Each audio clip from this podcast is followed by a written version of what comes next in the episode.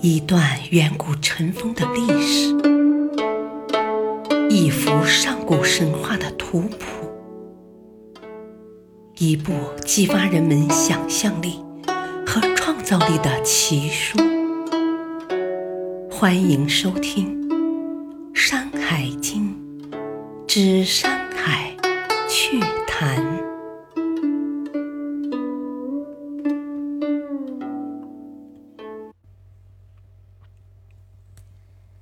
山海经》前言：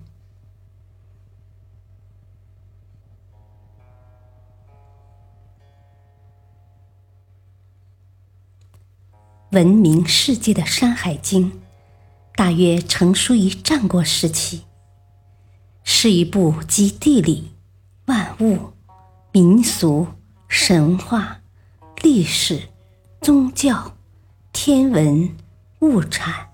医药、民族于一体的百科全书式的上古奇书，《山海经》流传几千年来，超越了时空的限制，传承着远古文明的气息。神人异物、灵禽怪兽、域内圣地、海外仙山、大荒风情。奇珍瑰宝，以简洁的语言、凝练的笔触，绘制出一幅幅多姿多彩的远古生活画卷。在中国古代典籍中，《山海经》以其独特的风格享誉于世。全书原文只有三万多字，但是保存着中国。上古社会的丰富资料，是研究上古时期社会生活的重要文献。《山海经》中记载的东西，经常为人们所诟病的是其怪诞不经的内容。自古至今，批评者众。史学大家司马迁说：“至于本纪。”《山海经》所有怪物，于不敢言之也。而东汉王充在《论衡》中也多次提及《山海经》，指出其为虚妄之言，未可信也。后来，《山海经》先后被列入地理类。小说类，甚至鲁迅先生将之称为“古之巫书”。近代以来，随着远古时期考古发掘所揭示的资料越来越多，《山海经》中所记载的内容也逐渐与考古资料相印证，从而打开了研究《山海经》的另一个方向。《山海经》的全貌逐渐为人所认识，从天文、历法、地理、气象、动物、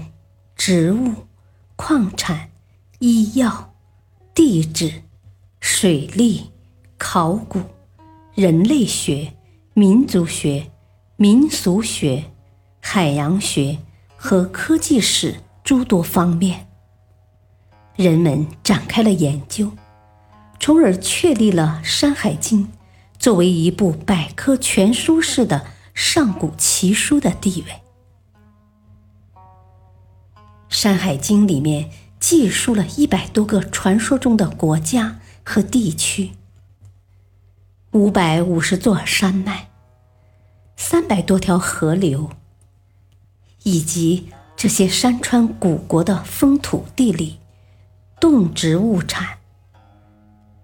山海经》中保留了远古时期人们对于环境的踏勘记录，保留了上古神巫的精神理念，蕴含着部族时代的精神世界，演绎着中国神话的原始谱系。作为神话学文献。山海经》至少有三方面价值：一，对七大类中国上古神话做了程度不同的记录；二，留下了关于神话世界空间的可靠的文字根据；三，保存了大量的凝聚着原始文化信息的原始物战。蕴含着潜在的神话学价值，《山海经》对追溯事物起源的神话记录较少，而对英雄神话、部族战争神话记录较多，在一定程度上反映了中国历史文化的基本特点和文化精神的价值取向。在当今社会，《山海经》俨然是玄幻小说取之不尽、用之不竭的源泉，为人们提供了一个全新的视图。《山海经》首先在审美视野上构建了一个宏大的虚拟架空的世界图景，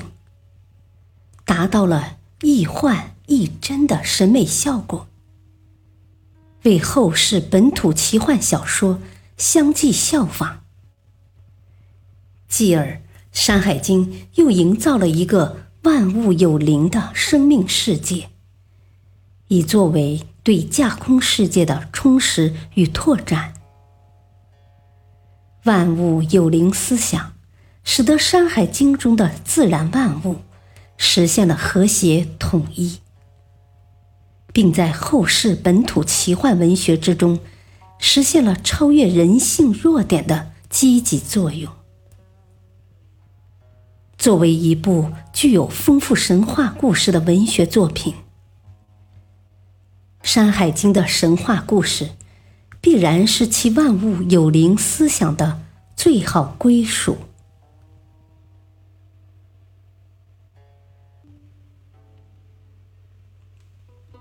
感谢收听《山海经》前言介绍到此，下期播讲第一卷。敬请收听，再会。